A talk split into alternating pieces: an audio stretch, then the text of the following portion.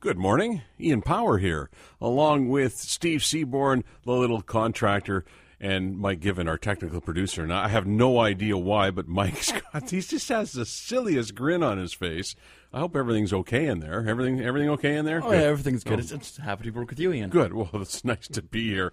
Coming up in a few minutes from now, we will talk to the Vice President of Fortis BC and their response to the City of Vancouver's zero emissions building plan. Sounds like pretty heady stuff, but something that you ought to inform yourself about, I think, because something's coming, one way or the other and we ought to know more about it. We'll find out from the Vice President of Fortis BC, who will be joining us in a short time from now. Uh, we have also a lots of opportunity for you to join us this weekend because it is the weekend, and we know that the weekend adventure simply would not be complete without the opportunity for you to screw something up at home. oh, wait a minute. Not no, that's not what I meant. To fix something at home mm-hmm. or do something at home. Uh, if you're anything like me and you think, you know, I'll, I'll get to it. I'll get to it. You know, I have Saturday and Sunday off, so let's just leave it till then, and and I'll deal with it. Well, you know what? It's Sunday. So we'll open up the phone at 604-280-9898 right away if you want to get in here. If you've got any questions, put the little contractor to task and see if you can't get an answer to your question. If you're stuck on something, laying floor, putting up molding, doing your deck, what have you. You just built a new deck. I did. It finally, it was kind of painful. It took me two days to build it, a marathon build, and five days to stain it. Really? Why so long? Meticulous. Yeah, seriously? Yeah, yeah actually, it was. I had to do it in steps and stages. I couldn't do it in the sunlight. I had to put up barriers. Uh, doing the spindles, had to make sure I wasn't dripping everywhere. I wanted to do a good job. That that first attack of stain was the most important. Okay, so my question then is, why did you stain it so quickly? I thought what happened is, yeah, you got to let it age 28 days. What's funny, I did get that uh, very stern warning from the rep at the paint store. I, I bought some very good quality stain. Uh, this is this is eighty dollars a gallon retail for this stain. You could have got new stuff for that uh, much. I, I, had to go. I did. I went and bought another gallon. Uh, I didn't have enough, and um, they did advise that, and so I found myself in an awkward position because my advice has always been, as long as it is dry to the touch, it hasn't rained hours beforehand. Right. Uh, you go ahead and stain it because the stain will still allow moisture to escape. And uh, I've, I've, so now I've actually done the official trial test. I've, I've not heeded the professional advice of the guy at the paint store, gone with my own advice that I've been doling out, and I have now done it so that I have uh, done the stain right away. It was dry, but I haven't had to um, let it season, if you will, and and uh, well, the test is on. Well, that's what I was going to ask you about the seasoning. I mean, how long had that lumber been around? Do, you know that? I mean, you go and buy lumber. How do you know where it's been sitting? You don't know if it's just come off the boat. Well, that's true. So, so there is there is a natural moisture content. I've got a I've got a double edged sword here. I used cedar, uh, clear cedar for the handrail and the uh, the tops of the handrail, and I used pressure treated material for the deck boards and the stairs. So, is it because it's in contact with the ground and it's the wearable surface, etc. I could have gone cedar with the deck boards, a lot more money, but uh, just went for the color contrast, just for a design idea so there is a lot of moisture in the pressure treated because there's the chemical moisture that's in there. That dried out. Fortunately, I've got a very good exposure, sun exposure deck, so it did help it. But I had to get some finish on it because as it dries out too quickly, it can crack. Uh, pressure treated does do that. It cracks, particularly on the stairs. So I want to get some protectant on that. The cedar dries very, very quickly. Look at a fence, how long it takes for that to dry. And so the moisture content in there, I didn't stick a meter on it. Uh, but I was comfortable in that in, in, in experience that I could go ahead and stain it. When did you finish it? It was uh, well, the fascia board, the exposed fascia board, was painted. Um, I guess it was Wednesday, Wednesday afternoon. Wednesday, so Wednesday afternoon, Thursday, Friday, Saturday, Sunday. Yes, I haven't, I haven't had one beer or one one steak. Uh, well, you, have, you haven't brought it over. Ken, how you doing? Not bad. How are you doing? Pretty good. What's going on at your place? I like your show and I need your help. I've got a, an unusual. Well, it's not a big problem, but I had a um, my drain was not flowing well in the uh, in the bathroom. And there's two there, there, there's two sinks. It's double. So I got some drain cleaner, and put it in, and it, it works really good now. When I when I when I pull the plug on the water, you hear it flowing out. So it's doing really well. So I'm, I have no problem in that area. But from the drain, I'm getting a kind of a musty smell. It it, it smells similar to I guess what you would have like if you if you have a when you're washing your clothes if you have any any uh, lint that gets wet. It has that sort of musty smell, right? And I can't seem to get rid of it. I, I, I'm putting different things down the drain, and, and and you know the drain's working okay. It's flowing. The water, you know, when you pull a plug, the thing drains. You can hear it draining properly, but I can't figure out how to get rid of that smell. Ken, what you may be finding is that that musty smell is coming from the overflow of the basins. There's a hole in the sink somewhere that goes down internally and drains in the event of, of course, the sink uh, before it would overflow goes down there since you've cleaned the drain out and everything's working well, that's now just the last thing that's standing out. It, it, and there's some organic in there, bubbles from soap, or just uh, just grit and grime in there. Try to clean that out with some vinegar. Don't use drain cleaner down there. I want to try to discourage you from from commercial chemical drain cleaners because they really they help now, but they will cause a problem later on. So they, just just put some plain vinegar, white vinegar. Just yeah, some white vinegar. If you can't really pour it in there, so maybe a spray bottle, and that'll that'll just spray around the whole area. It'll smell a little bit of vinegar, of course, but it'll go away. You can chase it down with some baking soda if you can get some in there, but just it's, it's really just got to get cleaned out. Let it sit for a bit too. Absolutely, and then uh, chase it with some hot water. Yeah, absolutely. That's a great yeah. idea. Well, I'm glad you guys uh, took my call because I was I was running out of things to do. Now now you solved my problem. Well, you got one more thing to do, and if that doesn't work, you'll call us back or send us an email, and uh, we'll we'll go from there. There's always uh, there's always something you can do. Sometimes sometimes it requires dynamite. Sometimes it doesn't. You know, Ken reminded me of my neighbor. Uh, my poor neighbor found out the hard way that she had tree roots in her in her sewage line. Oh no. Oh yeah. Oh. So I, I, I don't want to get too graphic here, but essentially what happened was her her toilet backed up. Yes, of course. And it this poor woman, she had it she had it all over the place. Oh. Her entire main floor was um, was pretty disgusting. Wow. Got the plumbers over. They put the they put the uh, the camera down there, and they found that there was a, a one there was a, a breakage in the pipe, and there was plant root, significant plant root, blocking the drain. Wow. So, and this is this is not on city property.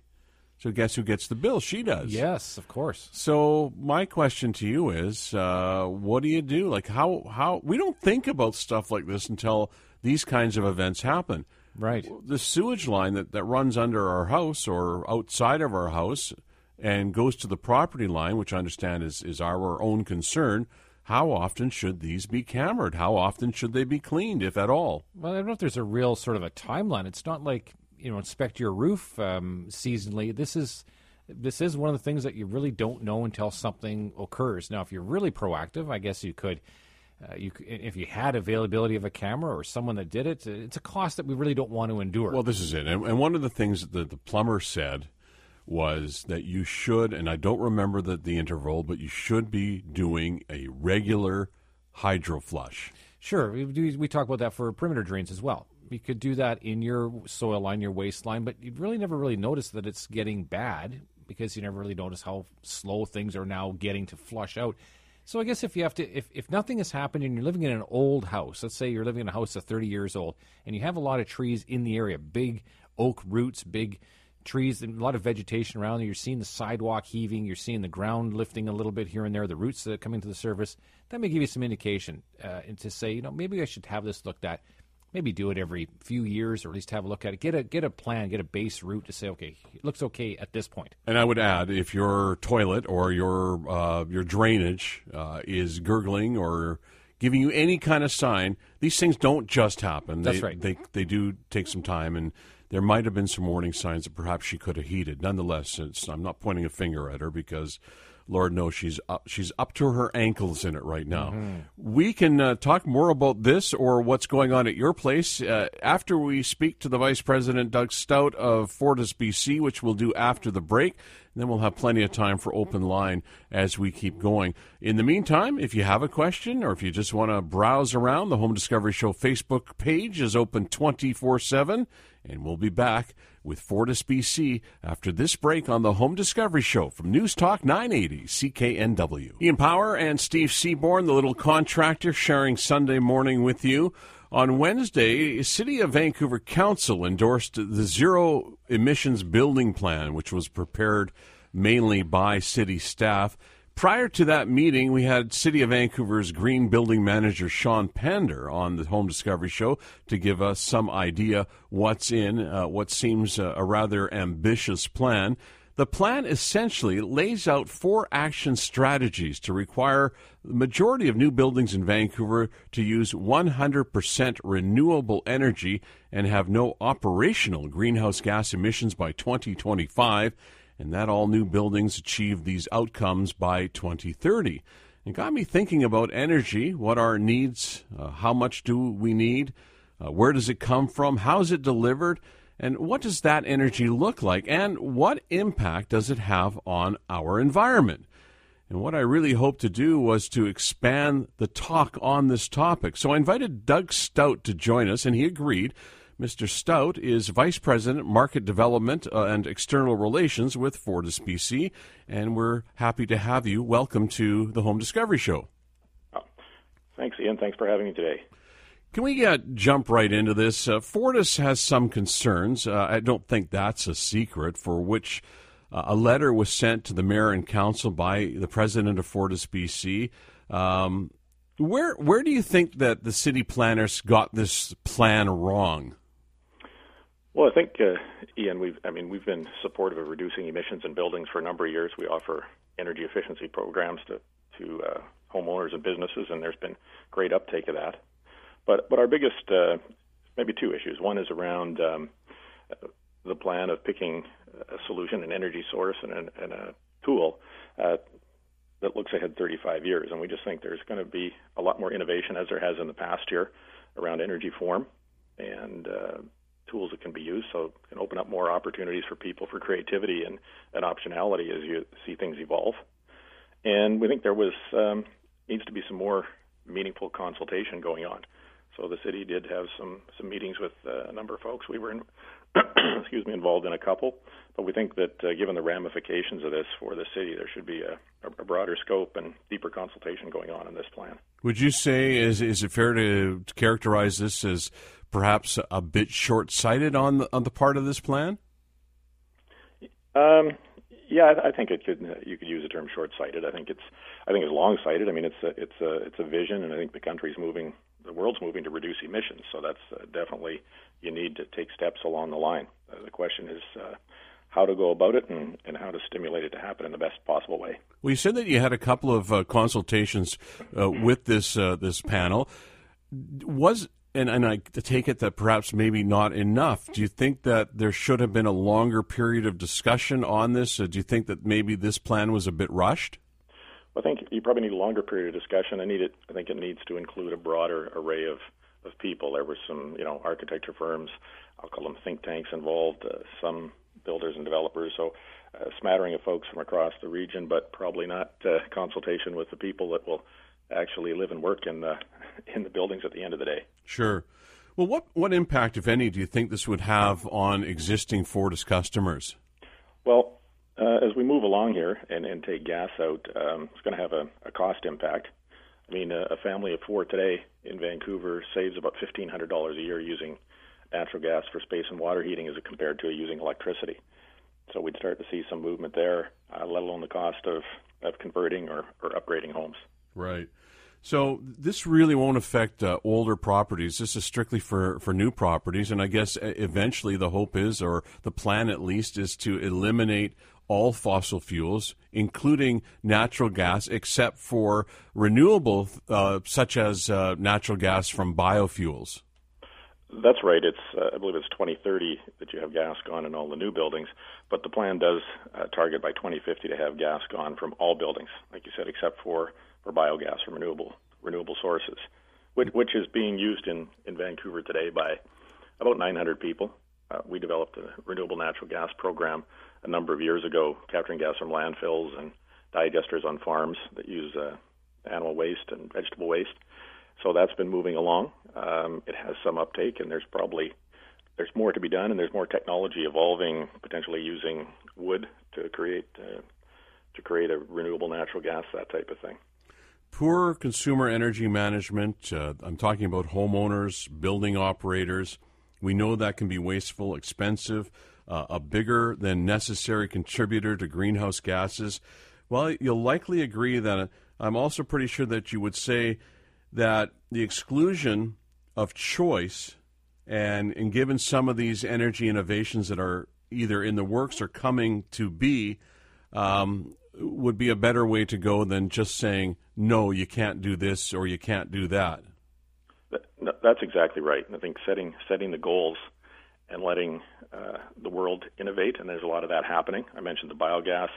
Um, you know, in Asia and, and in the U.S., we've seen uh, natural gas fuel cells, harkening back to Ballard Power and, and what they've been working on for years. But those are coming into to play in in uh, commercial buildings in scale where they produce power and heat to, for hot water and uh, and heating. So you know that type of thing is evolving. It still uses natural gas, but it has zero emissions at the at the end point, which I think that's the goal is the GHG reduction. Exactly. And uh, again, I don't think any of us would disagree with the, that being a, a, lofty goal, but perhaps something that we really need to seriously take a look at. I'm a personally, I'm a big fan of the the passive house concept, not necessarily the design itself, because I don't know enough about that sort of thing. But I like the idea of having a tighter, more comfortable environment to live in, one that is more energy efficient. Can that be achieved and still have natural gas? Yeah, you can still have a, a very, a very um, soundly built home or building. Uh, reduce reduce emissions by reducing energy consumption. So I don't think there's a problem with with that. In fact, that's probably one of the easiest ways to go because that really, um, if you improve the building envelope, it takes away uh, worrying about whether I set my furnace properly or do those things as far as energy consumption. I won't need to to move things around, and I won't need to consume as much. So that, that's a, I think, a good step. Well, one of the things that Fortis does very well, uh, I think at least, and that is to work with. Uh, developers, contractors, homeowners at uh, educating on energy consumption and ways to save energy, how to make your home uh, more efficient through different grants and incentives. Why can't we do more of that? Because one of the things that I talked to Mr. Pander about was the increased cost that it will take to make these buildings come to life, and and, and they're significant costs. No, no, they are, and um, you know we we've had uh, energy efficiency programs in play for a number of years. We we invest about thirty five million dollars a year in energy efficiency programs from our natural gas utility across the province. About five million in 2014, 2015 went into um, homes and businesses in the city of Vancouver. So they were able to reduce reduce emissions and save money and, and take advantage of that. And our goal is to keep that program going, and uh, we're looking at ways to to expand it and make more options available for people. So we think that you know is a way to transition and a way to, uh, to mute the impact on, on homeowners a bit. Does Fortis have an, an alternative to this plan, uh, assuming that, that you would agree that we need to lower greenhouse gases? I think that uh, most of us would agree that this is one of the biggest contributors to uh, our our weather, our climate change. Uh, it's just it, it's just something that we can't snap our finger at. I'm wondering what alternative would Fortis offer the city of Vancouver. I think the as I said, some more consultation on this. I think the um, you know it's, it's great to have city leadership, but we do have integrated systems across the province and across the country that deliver energy and and have economic impact. So I think there needs to be a coordination across across all those bodies. We're seeing the provinces and the federal government provinces talking about that this past week. And if you're going to make change, when I'll give you an example, the natural gas system in Vancouver's integrated with the natural gas system that serves all of the Lower Mainland and then back to the to Northeast BC. So making changes in one municipality has knock-on impacts to everyone else. And I think that's that's where we need to look at things. And you know, the built environment's about 10 to 11 percent of the emissions in BC if you look at transportation, that's more 37, 38 percent. So, you know, the the big wins come in the transportation sector, and we keep having a growth in in trade and goods and and movement of products that that use up fossil fuels or different types of fuels. So, moving in that direction, be that electric cars, using natural gas for transportation, maybe hydrogen one day um, we think there's a big a big win on that side of things. A more holistic approach, and it seems to me a little bit, and I wonder if you would agree with this, that perhaps the city is in in their uh, their attempt, and perhaps being a bit zealous, or maybe even thumbing their nose at at, at people. Um, yeah, I think they're they're being a bit bit zealous. I think um, trying to tackle a thing standalone is is not the way to go. We need that coordinated approach. Um, I don't know if they're thumbing their nose at folks, or maybe just saying we don't we don't believe that the province or the federal government's moving quickly enough or aggressively enough. It could be the case, but I don't know on that front. Yeah. Well, I'll tell you, I live in a 40 year old home which is uh, operated on uh, electricity for heat. And my electricity bill is going up and up and up, and it's just crazy every time I look at it. And uh, I'm in the, the throes right now, having gone to Fortis BC, not through you, uh, I'll have you know, uh, to have my house converted to natural gas, which is a, it's a fair undertaking, but you know, I can't wait to, to have it. And again, I want to say that I'm a big fan of reducing greenhouse gases. I think that if we all do our share and we have a combined holistic approach, that there may be a slightly better way. I, I applaud the efforts of the city of Vancouver. I think that their goals are lofty, uh, but I'm just not sure that this part of the plan is workable. It doesn't seem very practical on some level. That's right. I think it, it it's it's um, you know a, a, laudable target and goals, but it, it, does need some work, I believe, to get it to to be doable for people. Anywhere uh, our listeners can turn, uh, Mr. Stout, to express their views or opinions on this. Uh, do you have an open forum on this? Um, we haven't set anything up. We do have um, go to our website and put comments in. And we have a um, we do have a website called Talking Energy. It's talkingenergy.ca, and uh, that's around projects we're undertaking in the Lower Mainland in our system. But that's uh, another way to contact to contact us and, and, offer comments. Really appreciate your time this morning.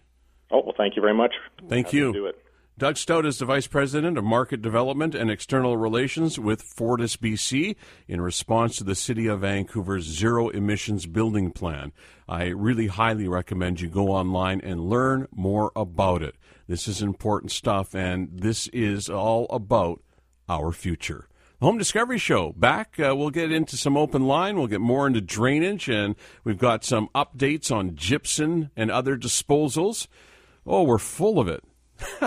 this morning on the Home Discovery Show from News Talk 980 CKNW. Welcome back. My name is Ian Power. I'm here with Steve Seaborn, the little contractor. This whole zero emissions building plan that went before council, we, we just spoke to uh, Doug Stout with uh, Fortis BC.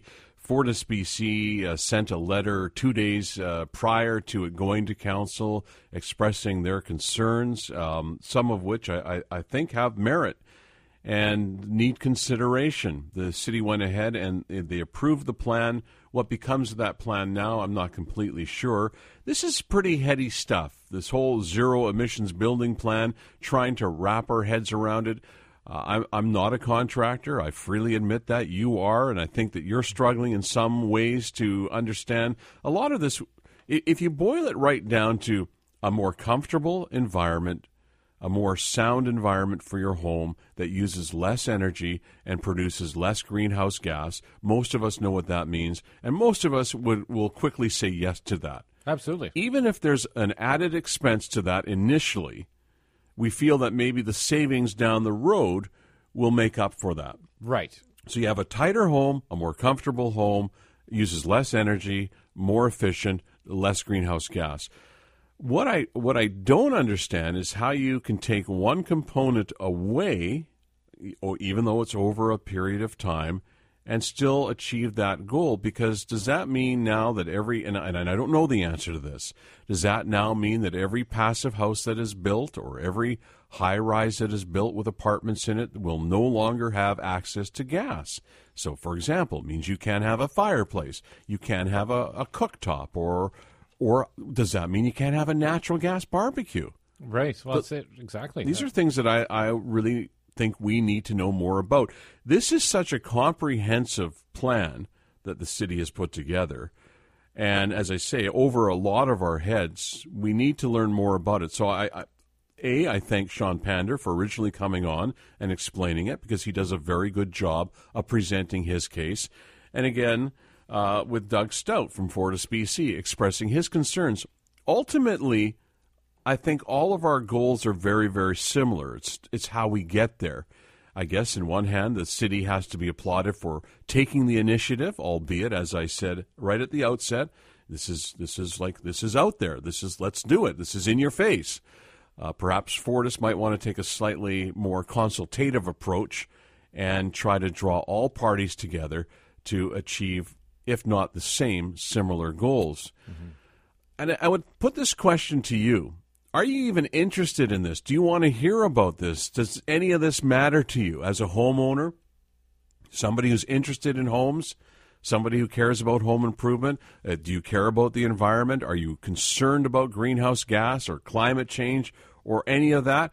I'd be very interested in your feedback. 604 280 9898 star 9898 if you're mobile, or you can go to the Home Discovery Show Facebook page. And I asked that question because we can do more on these kinds of things energy efficiency, particularly on this zero emissions plan, or any opposition to it, or any consultation that might take place as a result. And if not, then we'll move on. We'll, we'll go back to other stuff that, that we continue to, to look at on a weekly basis. But if you care about this stuff, what do, what do you think? Do you think it's okay to eliminate fossil fuel from new buildings over a period of time? Does that make sense to you? For some, it does. I'm not so sure. As I said, I freely admit I'm just looking at having natural gas delivered to my house for the very first time, mm-hmm. and I quite I'm quite looking forward to it. The thought of cooking on a gas grill, having a gas fireplace, the thought of turning down electricity, which is, seems to be more and more expensive with each passing day, I also like that idea too. And it doesn't seem like that's going to be uh, going down in price, although it's pretty clean in this part of the world. Uh, Gordon. Yes. What do you say? Well, I, I, had a quick question. I heard you earlier mention you were thinking of getting Fortis uh, gas heating in your house, which is electrically heated now. I have electrically heated out as well, and I was looking at uh, those heat pumps, the electrical-based heat pumps. Right. I'm just curious why you weren't considering those because I've, I've been hearing good things about them, and they seem to be a good solution, maybe. Well, I'll tell you why. I, I like heat pumps. I think the heat pumps are great. I don't have the the infrastructure to really to make it work. The other secondary issue for me, and this maybe be a, a bigger issue, and some just wouldn't even bother. I live quite close to my neighbor. So if I put in a if I put in a pump, I'm going to have to put that next to my neighbor. My neighbor is going to hate me. And that's that's probably the biggest reason. For me, the heat pump wasn't practical, although I think you're onto something. I think it's a really good idea, and it's uh, something that again is something that more people should be exploring when they're looking at, at at alternatives. It's also more expensive to put those in as well. Well, yeah, I guess I'm kind of curious about that as well. I think I'm getting quotes of uh, 16, 15 grand for three pumps in my my house, which one or two downstairs and one upstairs. Right. Uh, what's your Fortis retrofit going to look like in terms of a rough estimate? Well, uh, we're crunching numbers right now with Fortis, so I don't have I don't have the numbers that I can give you. But uh, you know, the, the, nice thing about the heat pump is that what one of the big benefits that you'll get from that that I won't get is that you'll also be able to cool your house in yeah. the summertime, which is really big. But but stay tuned, and when those numbers from Fortis come in for my place, I don't want to I don't want to conf, uh, confuse apples and oranges because my sure. dealing with Fortis is quite apart from what we're well, we're dealing with here. Yeah, and then I'm just sort of roughly. I wasn't you know needing specifically quote on your place, but just sort of roughly. I mean, I guess you pay pay for getting a line run down your yard into your house. Got to pay for yeah. You got to have a line. Um, you've you've got to have, and then you've got to put in the, the all, all of the uh, the grid inside uh, your property to make uh, up to the meter to make it happen, and then you've got to retrofit on the inside of your house. Which is all very doable, and, and I've had some prices on that. Uh, part of what I'm trying to do is I'm also trying to get some kind of, uh, if I can, uh, get some credit through different various uh, rebates and incentive programs to make it a little bit more affordable. But on the Fortis side, you'd have to. Would you get a, like a central furnace then, and you'd have to run ducts everywhere? Is that kind of part of the up retrofit?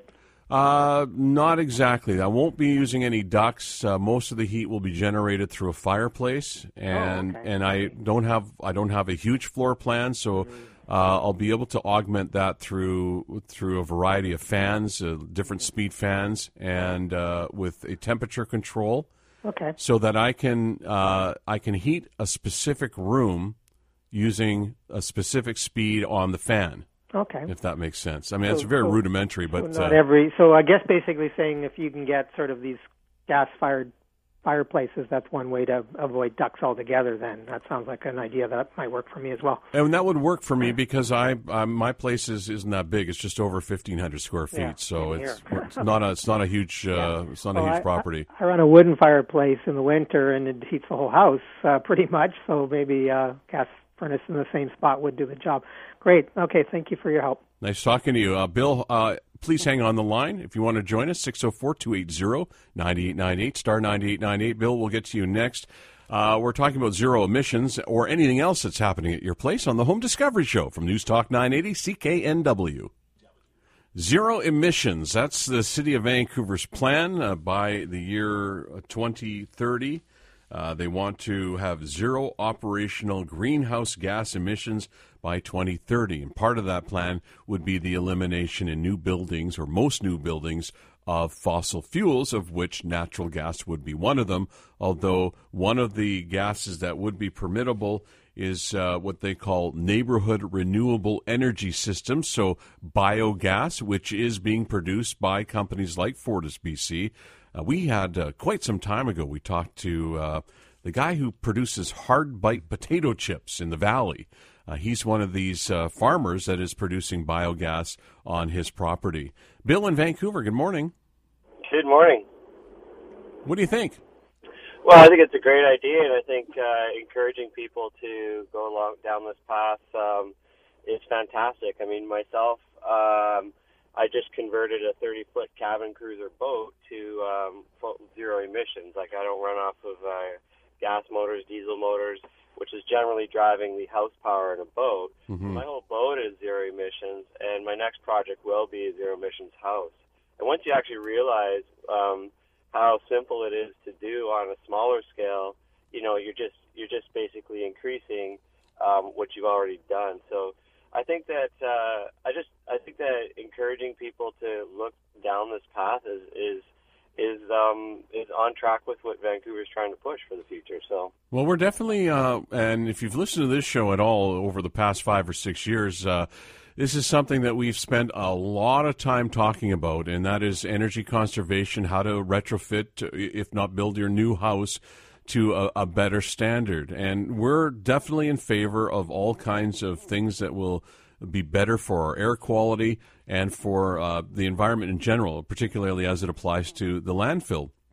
So Exactly. it's okay to to have these goals of zero emissions, but is it fair that one city takes it on? So, for example, if you've got the city of Vancouver going for the zero emissions plan, but Surrey, and I'm just saying Surrey, and I don't know what their position is, or North Vancouver, or you have a, the neighboring municipality wants no part of it, then then what's the good of it? So what we're trying to say here, in some matter of fashion, is that if, like you, if we all do our part individually and and then collectively, we'll have a much better outcome. Would you not think that's a, a better path? Uh, definitely. I mean, I just think that someone has to be the pioneers, and I mean, you know, we're in the city, we're in the epicenter, so we have to we have to be the trendsetters. Like, uh, it's unfortunate, but I mean, for the most part, the suburbs follow, follow suit of what uh, the center of the city does, Yeah. and we we just have to be the pioneers for that. I mean, my question, I guess, is like, why is Fortis so concerned? And um, maybe you can answer a question that I have about um, even if off you live off grid, um, like, and I'm using air quotes there. Now, my understanding, I don't know this for a fact, but maybe someone could clarify that, is that if BC Hydro has power tapped into my property, but I choose not to use it, um, I can be actually fined for that. And so I guess if that's true, uh, is is Fortis looking? I mean, I'm just curious why Fortis is is raising a bit of a, a think about about um, what a person's options should be and how they want to build and live in their home. Well, I, I don't speak for Fortis. First of all, I'm not sure about that uh, BC Hydro. BC Hydro and, BC, and Fortis, of course, are different. Uh, Yeah. uh, as far as I understand, electricity use is based, as is natural gas, on your meter. So if you opt out, I'm not so sure how or why you would have to pay for it. And I, and I, as I said, I don't speak for Fortis, but I think f- what Fortis is expressing is they they feel that perhaps there's a lack of consultation or that there is a need for more consultation and that there may be uh, other innovations that are being ruled out at the expense of this natural gas grid that already exists. Uh, you know, and we don't claim, Steve nor I claim to have the answers. We're trying to have a conversation and, and trying to gauge what the level of interest is. It, and obviously, you're interested, and that's great. And I appreciate what you've done with your boat and what you plan to do with your house. And I'm trying to, I'm trying to wrap my head around it because there's been so little talk about that. I haven't heard any other programming on this zero emissions. This is a huge, huge undertaking. This is by no means a small deal, and yet I haven't heard any other programming on it. I haven't read anything about it in the newspaper, and I can't understand why nobody's talking about it. It suggests that maybe not enough of us care. I don't. I don't think enough of it care. I think it's a matter of of um, of just penetration with the messaging. Um, I, I think that a lot of people do care if they're given the option and um, and I just think it's just a matter of time. It's a slow seep into the public. Um, people just are, are really unaware of what's out there. Um, just simply, I think, well, especially in Vancouver, when people start talking about housing, their main their main um, goal right now is how are they going to pay for just to get a house. Yeah, it's yeah. I mean, we we already know what the problems are with that. So you know, uh, modifying it or or say building from the ground up um, that would be very far in the back burner. So it, perhaps Vancouver is just in a catch twenty two, just simply because of the real estate pricing. Yeah, I think you're right about that to a certain extent. I think, and I think that's one of Fortis's uh, uh, arguments is that. And you use the word options, and that's a huge word. And they're saying, let's not eliminate any of the options at, at, at the expense of what might be a good outcome. I got to let you go at that, Bill. Terrific call. I hope that you'll call again because I really appreciate your input and uh, good luck. If you want to drop a line on what you did with your boat, I'd like uh, to hear a little bit more of, of the detail of that. But we do have to take a break. Our phone is still open on the Home Discovery Show, 604 280 9898, star 9898.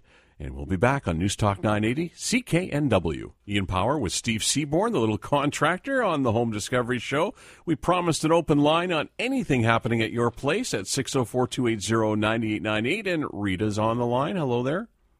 Oh, hi.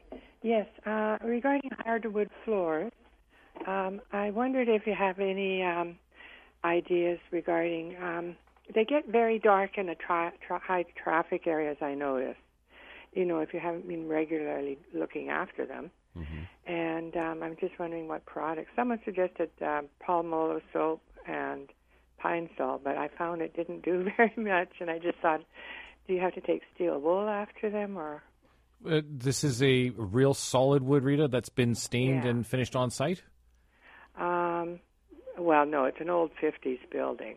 Okay, but it's a solid wood, not an engineered floor, for example. Yeah. Okay. Yeah, the so old-fashioned kind, I guess.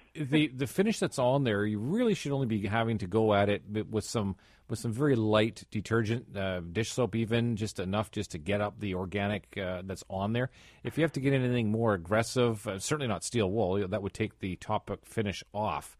Oh. Then it might be time to have someone come in and look at restoring that finish. It might need just a buffing and, and a and a new top coat the uh, the high traffic areas should only just be organic dirt and things like that. It shouldn't go into the wood unless that finish is really worn down, in which case it's time to do it again anyways. Chances are it is because uh, of the age of it. If you haven't had those uh, floors redone or repolished or anything like that in 50 years, uh, I'd say you're you're doing pretty good. okay. So you think they need restoring then? Well, I think you should get somebody in just to have a look. Yeah. Don't commit to anything until you've you know had two or three or four different companies over.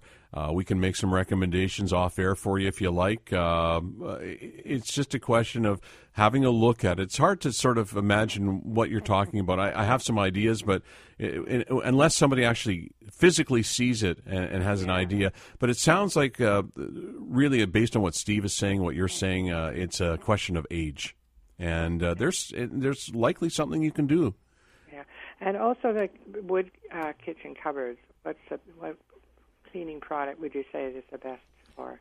Again, that's the same thing. I, w- I would try to avoid try to avoid sanding or any kind of steel wool. You could lose the profiled edges. Uh, those there's a lot of there's a lot of different kind of soaps, wood soaps that can be used on the covers because they're vertical. They're not something you're walking upon.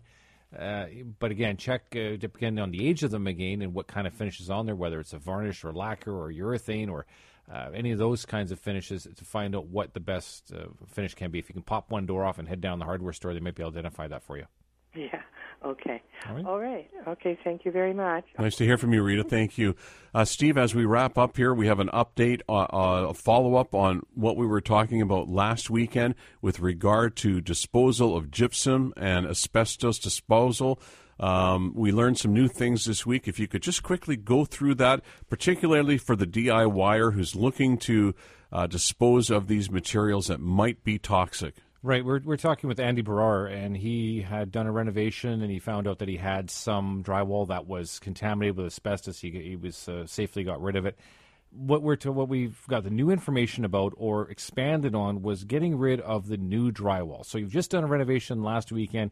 You have your offcuts. It's all brand new drywall. There's no asbestos in it because it's dated. You know you bought it yesterday. It's got a date stamp on it. You take it off to the landfill there's a little bit of a hook there that, that we should clarify, and that is if there is any mud on it, now mud is drywall compound, the taping material that's on there, they will refuse it at the landfill because there is still that unknown, that, that distrust that that could be contaminated because no one knows. So now it's it's it's impractical that you have mud that's 35 years old kicking around in the basement and you've applied it to your brand new ceiling. However, they don't know that for sure. So you will be turned away at the landfill stations if there is drywall compound on that new board or nail holes and screw holes. In other words, it's being installed. And it's simply as if you've installed a board and there's something wrong, you take a piece down and it's all brand new drywall, that still is a problem. If you're disposing of something and you're not sure, go to their website and have a look at what uh, your municipality allows for. Absolutely correct. Right. Uh, we got to go. Uh, thank you for your time today. Steve Seaborn,